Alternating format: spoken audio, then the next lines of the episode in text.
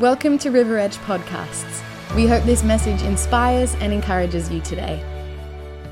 I want to talk about mountains and valleys this, morning. Mountains and valleys. We're all called to live on the mountain and in the valley,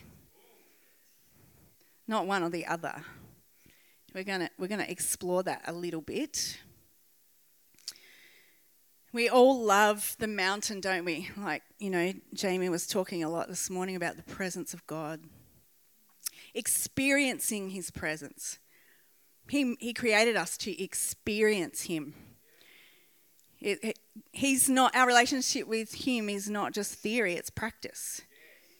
And it's something that takes place deep within our heart and our emotions. Because God gave us emotions and spiritual senses so that we could experience Him, not just know about Him. And like Jamie was saying, once we experience Him, no one can dispute that. No one can argue that you haven't experienced His divine presence in your life. His divine healing, His divine salvation, His divine transformation. No one can argue what you know has happened in your life and, and your relationship with God. So we're all, we're all called to that experiencing His presence.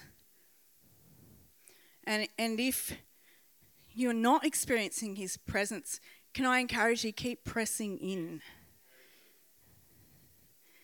And here's a little key for you we enter His courts with praise. We enter his gates with thanksgiving in our hearts. So if you're not experiencing his presence, try entering with thanksgiving. Try entering with adoration and praise. And he finds that irresistible.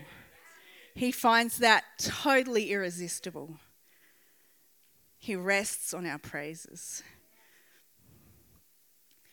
So I want to have a little look at uh, when Moses went up the mountain in Exodus chapter 20. This is, this is the Old Testament, so this is when they couldn't just freely enter the presence of God at any time like we can. Who's glad that we can freely enter? The invitation is always there for us to just freely enter. In the Old Testament, that wasn't the case. There had to be an invitation, a specific invitation from heaven for people to enter the presence of God. Or you die, you burn. That's how it was. But praise God, that curtain's been torn from top to bottom. Can we never take that for granted? That His invitation is always there for us to enter in. Can we never become too familiar with that and blase about it? This is so amazing. It's so amazing. So, Exodus 20. Just do a little preamble. In chapter 19, God said to Moses, Tell the people to consecrate themselves because I'm going to do amazing things. How good. And then he said, um, Tell them that when they hear the ram's horn blast, that they can come up the mountain and meet with me. Right? So the invitation was there not just to Moses, but to all of the people. When they heard the ram's horn, that was the, that was the signal. Come on up. I'm going to do amazing things. Right? And then in, in chapter 20, verse 18 says, got it up there. But when the people saw the thunder and the lightning and heard the trumpet, which was their signal to come on up, yes, they saw the mountain in smoke and they trembled with fear. Suddenly they realized how awesome God really was, right? And they stayed at a distance and they said to Moses, You can go up there. you come and tell us what he says. We're not going up there. Do not have God speak to us, or we will die. Even though God had said, Come on up, they said, uh uh-uh. Moses said to the people, Don't be afraid. God has come to test you so that the fear of God will be with you to keep you from sinning. The fear of God is a good thing. A healthy dose of the awe of God is a good thing. We all need that in our lives. I heard someone say, we can become too familiar with someone that we don't know as, as well as we should. Speaking of God, the people remained at a distance while Moses approached the thick darkness where God was. So that's chapter 20. And then God unloads to Moses, right? All the, the laws and the ways that they can live a life that pleases God, right? That's why we go to the mountain to receive instruction, to receive revelation for how we can live a life that honors God. That is why we go to the mountain, yes, and to experience His presence. We skip over to chapter 32, verse 1, and so this is after God's downloaded all the commandments, the principles, etc. We skip over to chapter 32. When the people who refused to go up the mountain saw that Moses was so long coming back down from the mountain, they gathered around Aaron and they said, Come and make us gods who will go before us. As for this fellow Moses who brought us up out of Egypt, this fellow, they're distancing themselves already. Uh, we don't know what's happened to him. So Aaron took their gold and made it into an idol. And in verse 5, Aaron built an altar in front of the calf and announced, Tomorrow there will be a festival to the Lord, the cow, the Lord. So now they're calling the cow the Lord because they've made a God in their own, a God that they're comfortable with. No lightning, no smoke. Oh, we'd rather worship that because that's not scary we're comfortable with that, that's the Lord, not that up there. We don't have to have any awe or fear for that. So the next day, the people rose early, sacrificed burnt offerings to the cow, the cow, and afterwards they sat down to eat and drink, and then they got up to indulge in revelry. Right,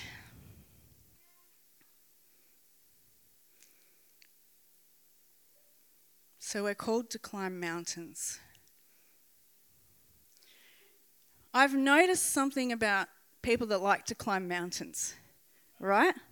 Mountain climbers. Ash said when he spoke that Jesus went up onto the mountain and his climbing companions followed him there. I was trying to find that um, version that you used, Ash, and I couldn't find it, but I love that term and Jesus' climbing companions went up and he began to teach them. Are we Jesus' climbing companions? It mentions over 38 times in the New Testament that Jesus went and prayed. He went, and usually it was up a mountain somewhere. And we've, we've done some hiking over the years and we've climbed some mountains, none of the big impressive ones, like some mild mountains we've done. But you don't meet too many people climbing mountains. There's a certain kind of people that like to climb mountains.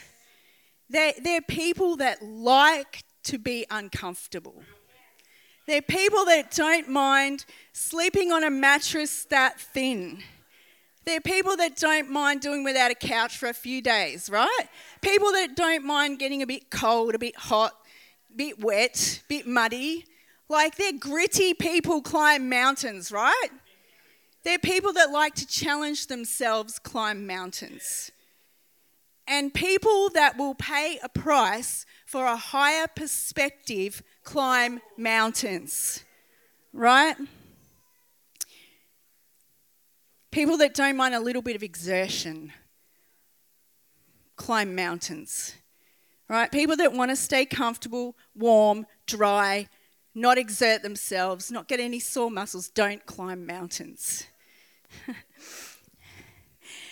Can I just say, we are meant to be spiritually mountain climbers that don't mind being uncomfortable, push ourselves out of our limits, push ourselves out of our comfort zone, actually crave to have an adventure in God. Actually, go outside of the norm, actually exert ourselves spiritually to get a higher perspective, to see things from how God sees them. That's who we are meant to be as Christians, yes? Right, so there's three things that happen when we refuse to climb mountains spiritually. When we don't pursue the presence of God, three things happen. We get bored. We get really bored with our Christianity because we never step outside our comfort zone. It's the same old, same old, same old every day. So we get bored. If you're bored in your Christianity, let me tell you, it's not because you serve a boring God.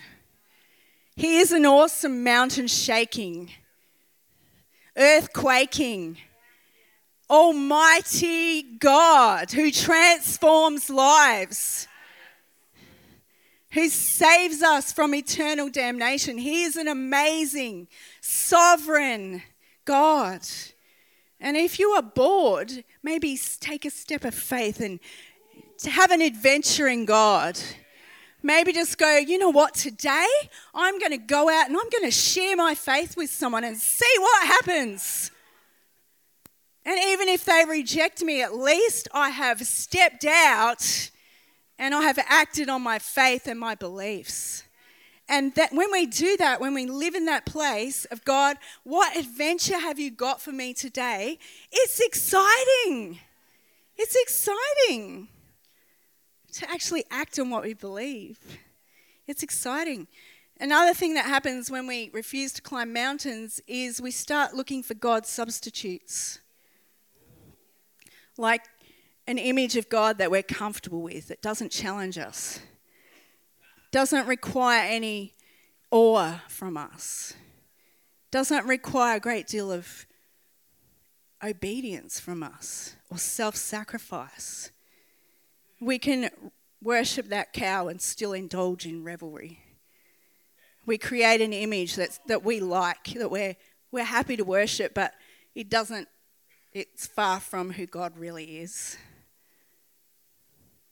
That's dangerous. That's idolatry. And the third thing is we drag others into our deception of what God is. Yeah. So, our walk with God is meant to be personal and interpersonal. It's meant to be us and God and all of us together. That's why God said to Moses, Bring the people up with you because I want to share who I am with all of you. I want you all to experience my presence together, together. And they were like, No, Moses, you go up. And that's what it's like when we go, No, we're not going to press into God. Let the pastor do it, and he can tell us what God said. You go up the mountain, it's too uncomfortable. I don't want to put in the effort. Just let the pastor do it. He can tell us what God's saying now. He can tell us what God's doing now. Why should I have to go up the mountain? Because we're all called to go up the mountain together, to experience His presence together, to read His word together, to, re- to receive fresh revelation together. We're all called to go up the mountain. We're all called to get uncomfortable, to get a higher perspective, to be mountain climbers for the kingdom of God. It's meant to be personal and interpersonal. We are meant to learn from one another and from God. It's not one or the other, it's both. It's not either or. We are not meant to exclude the public gathering for the personal experience. And we are not meant to exclude the personal experience in favour of the public gathering. We are meant to do both. So when people say, oh no, I don't need to go to church, it's just me and God, I spend time with God alone at home. It's not biblical. We've been in church for decades. I've heard lots of interesting theologies. And calling them theologies is generous. Because if it's a theology, it should, in essence, be grounded in God. Some of the theologies I've heard are more like abominationologies. They're not theologies at all. And, oh, I could tell you some curly ones things that people come up with to justify their lifestyle choices. Things like, oh, I'm just going to let my kids decide for themselves whether they're going to serve God or not. What? Where do you find that in the Bible? Just let your kids decide for themselves whether they're going to fo- follow God or not. Raise your children in the ways of the Lord. Raise them. Teach them, train them, be an example to them. Some of the stupid things that people say. And it's like if you had any idea of the whole tenet of Scripture, you would not hold that conviction in your heart. Because it is not, I don't find it in there. I don't find it in there. Oh, I've got an online church. I connect with an online gathering and I tithe to them and I get I listen to the word of God and an online church is not a church. How do you practice hospitality online? How do you lay hands on the sick and they shall recover online? How do you confess your sins to one another online? How do you encourage one another? Give someone a hug. Pray for someone. Invite someone over for dinner. Seriously.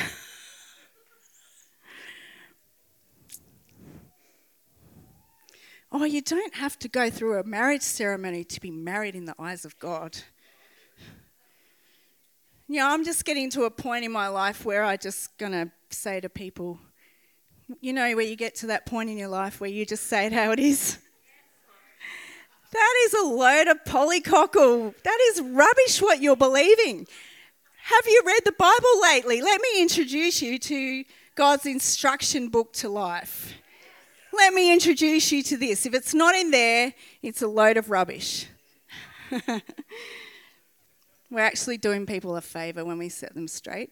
That's another thing that's in the Bible.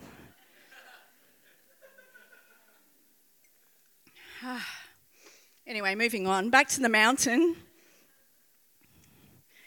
Back to the mountain. Gathering on the mountain together. 1 Corinthians 14 26. When you come together, not if. Everyone say when. Everyone say when. When you gather together like we are today, and I know I'm preaching to the converted because you're all here. But when you hear other people come up with these ridiculous theories, please correct them lovingly with the word of God. And don't let them remain in their deception. Because it says, We who are strong need to encourage the weak. When you come together, everyone, everyone say, everyone, has a hymn or a word of instruction. This is what we bring. This is what we bring into the gathering. This is what we bring. Everyone has a, a hymn, a song of praise. Did you come with a song of praise in your heart this morning? Did you bring it with you? Everyone has a hymn, a word of instruction, a revelation. A revelation. What, what has God been talking to you about on the mountain this week? What is the revelation in your heart that you brought into the house of God this week in your personal time on the mountain that you can share with me to encourage me? What revelation did you bring today? A tongue, an interpretation. All of these must be done. Everyone say, must be done. It's not like, oh, this is a really nice idea about how church could be. This, you know, it's fairly strong words, isn't it? All these things must be done. When you come into the house of God, when you gather, we must bring a song of praise, a revelation, an instruction, something to encourage our brothers and sisters with. How good!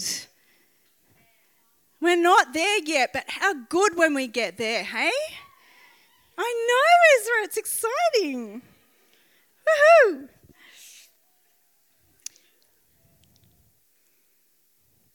That's what church is. That's, that's what God has for us as the church. So good. I don't have a clock up there, so Ooh, I'm going to keep going really quick. So, the mountain is for revelation. How many people just love the mountain? I love the mountain. I love the presence of God. I love the Word of God. I love being in prayer. I love it. I could spend all day in a room, shut out the world. Just let me spend a day in the presence of God. Anyone else love the presence of God? One thing that I've noticed is when I'm in the presence of God, when I'm in worship, when I'm in prayer, sadly, nobody does my washing for me. nobody weeds my garden. Nobody cooks dinner. Nobody mops the floor. Nobody does my job for me when I'm in the presence of God, right? I could stay there all day. But God doesn't steward our valley for us while we're on the mountain.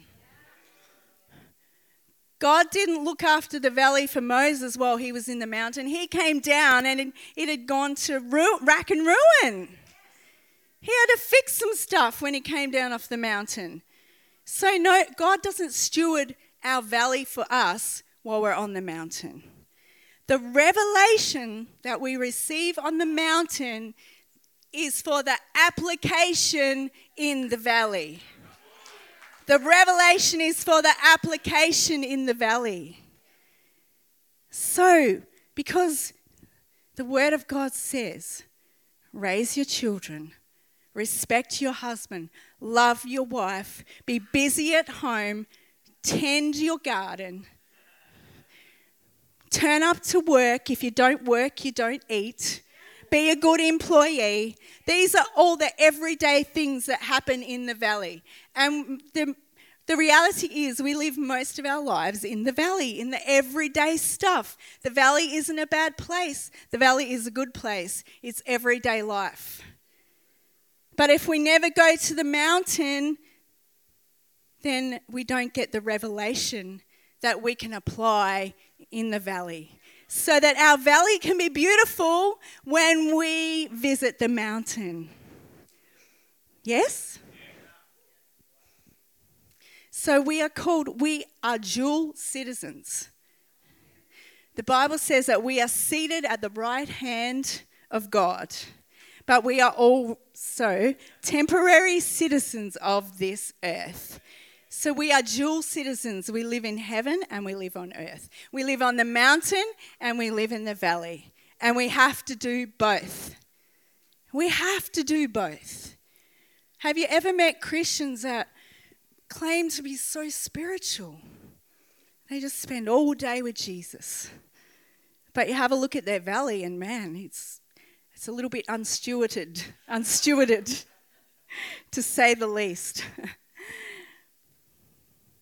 the revelation, there's got to be some application. We can't have all this theory of, of who God is and not have the ability to apply it in our everyday life. And some, sometimes there's a disconnect in people's lives for the application of who God is. And that needs and there needs to be that connection between what God says to us on the mountain and how we live it out in our valley, in our everyday life. It's not separate. It's together. So, oh, okay, I'm going to run through some things really, really quickly. Because we're talking about genuine encounters with God. We're talking about living in the presence of God. We're going to really run through, really quickly, really run through. How do we discern a genuine encounter with God? I want to make this practical for a minute, right? How do we discern when we've had a genuine encounter with God? It's more than goosebumps, right? It's more than just warm fuzzies. What does the application of it look like in our everyday life? Number one, we're going to move quick through these. So, are we switched on? Are we listening? Are we awake? Alrighty, this is important. This is really important. This is where the rubber hits the road, right? Number one, a genuine encounter with God will always result in a desire to give Him all the glory. All glory to God for everything He has done in my life. Yes? If we come out of a spiritual encounter with a spirit of pride, with, oh, that's because of who I am and how diligent I am and how righteous I am, that's wrong. You need to go back up the mountain and get that fixed, right? Do a little heart check. Because any, any experience that we have with the presence of God is only because of His goodness and His grace. It's not by works that any one of us can boast about anything ever If there's any boasting, any self righteousness, any, oh, look how good I am, oh, look how bad you are, oh, I'm glad I'm not like those. The Bible's pretty clear that that's a pretty stinky attitude, and we need to check that. Right? So, all glory to God. Paul talks about an experience he had with God in 2 Corinthians. You can check it. I'm not going to go there because I don't have time. He says he went to the third heaven. Did you know that God made the heavens and the earth? There's more than one heaven. He went to number three, to paradise, he said, and he encountered God in the most amazing way. And he heard things that he wasn't allowed to share on earth. He had a pretty big encounter on the mountain, yes? Third heaven, that was a big mountain. That was Kosciuszko. And then, and then he says, this is 2 Corinthians 12, 1 to 10, if you want to check it later. To keep me from becoming conceited, huh, because of these surpassing great revelations that God showed me, there was given me a thorn in the flesh. Just so I still had one foot in the valley, right? So that I didn't get too high and lofty and holier than thou. So when we when we have visitations with God, when we experience the presence of God, all glory, all honor, all power back to him. If we start to become conceited, we're asking for God to humble us. Yes? If we start judging others who haven't been to the third heaven yet, asking for a big fat thorn where it's going to hurt the most, right? God doesn't uh, allow us to experience His presence so that we can sit on that mountain and judge everybody else. Do not judge, or you will be judged. And with the measure you use, Number two, a genuine encounter will always acknowledge Jesus at the center. Jesus at the center. Don't have to explain that one. Jesus said, I am the way, the truth, and the life. No one comes to the Father except through me. Always acknowledges Jesus. Number three, any authentic encounter with God will always align with Scripture. Always align with Scripture. If it doesn't agree with the tenor of Scripture, then you need to second guess it. Ask God, was that from you? Or was that just my emotions getting woohoo, running away with me? Because this is our grounding always. Always align. Number four, any authentic spiritual experience will always, we will always come out of it thinking a little bit less of ourselves and a little bit more of God. And with a greater love for our fellow Christians. Because the fruit of the Spirit is love. The fruit of any genuine encounter with the Holy Spirit is love and joy and peace and patience and kindness and goodness, faithfulness, gentleness, self control. And the fifth one, which I kind of already mentioned, but it's worth mentioning again. Any authentic encounter with God will always result in us loving our fellow believers more and having a greater measure of grace for them. I've watched God move through a room and the effect on people always is their hearts get melted, offenses get washed away, people start embracing, people start laughing, people start smiling, encouraging one another, praying for one another. What God does through an encounter, how it affects us is so beautiful. It's so beautiful and all that other offense and judgment and criticism and all that just gets washed away in a genuine encounter, doesn't it? And you just leave it feeling so clean, cleansed, whole, centered. Yeah? Yes. So, let's stand together.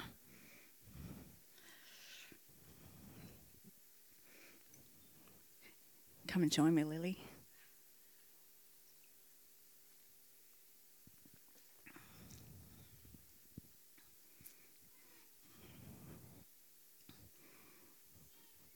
He's calling us up the mountain, isn't he?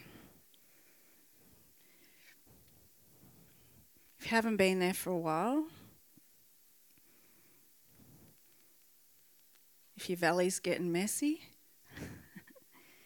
your valley's getting tough, if you, if you need solutions in the valley, there's only one place you're going to find them. And that's putting on your hiking boots, taking a step up the mountain into His presence,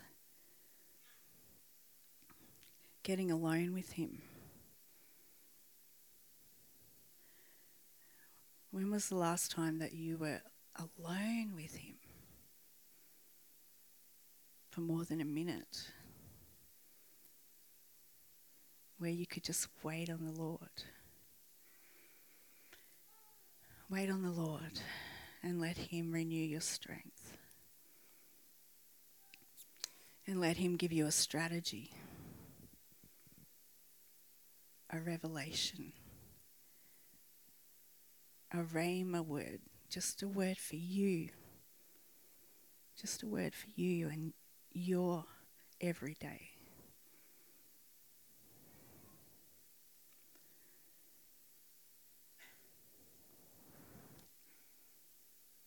I just want you to focus on Him in this moment. Allow Him to give you a picture. Of what it looks like for you to be his climbing companion.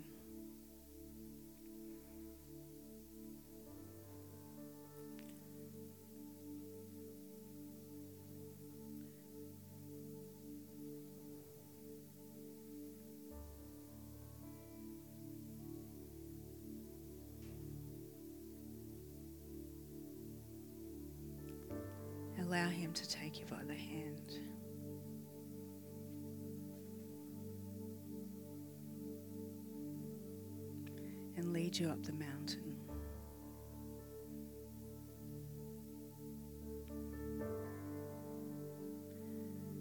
To that beautiful place where there's refreshing, where there's a stream, a heavenly stream.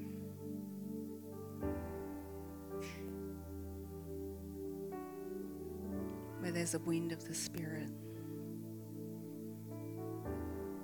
fresh wind blowing.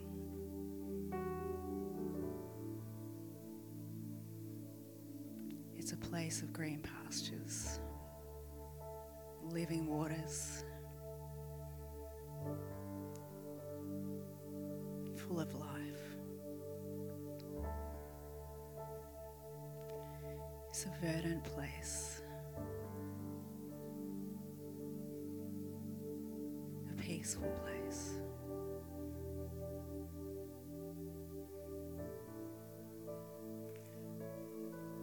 Far away from the crowd.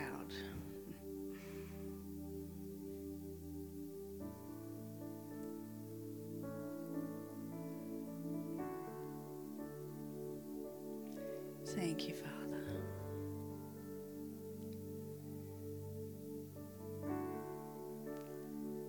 Thank you, Father, that the invitation is always there for us to enter your presence with boldness. Because you've already consecrated us, you've already cleansed us. You've already set our relationship right with you, Lord, and we can boldly and joyfully climb the mountain of your presence with awe, but without condemnation.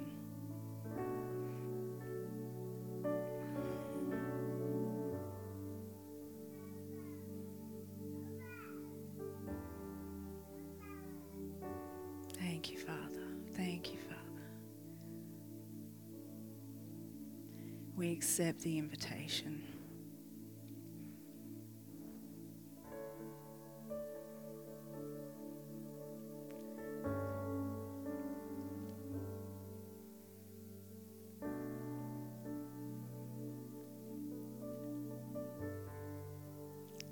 And forgive us, Lord. If you, if you need just a moment with God right now, to say, Forgive me, Lord, for neglecting the place of your presence. Just, just do that in your heart right now.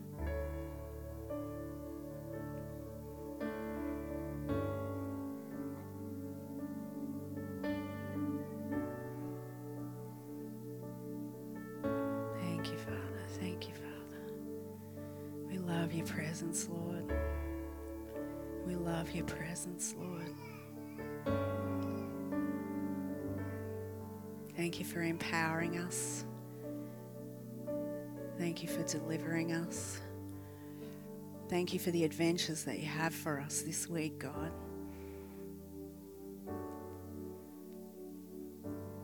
You're so good. You're so good. You're so good.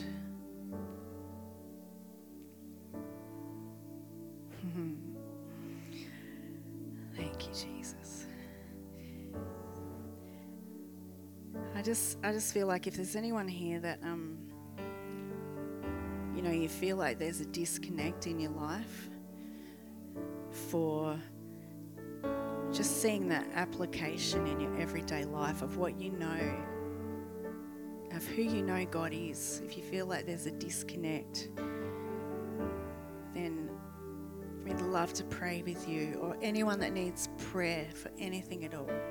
We'd love to pray with you, to agree with you. So good to pray together, yeah? Thank you, Father, for He's doing something deep in some people's hearts right now. So just allow Him to do that. And if you like, if you'd like prayer, come forward. Otherwise, go and enjoy one another's company. Awesome. Thanks for joining today. If you'd like to know more about service times or simply want to find out more about church, head to our website, riveredgechurch.com.au.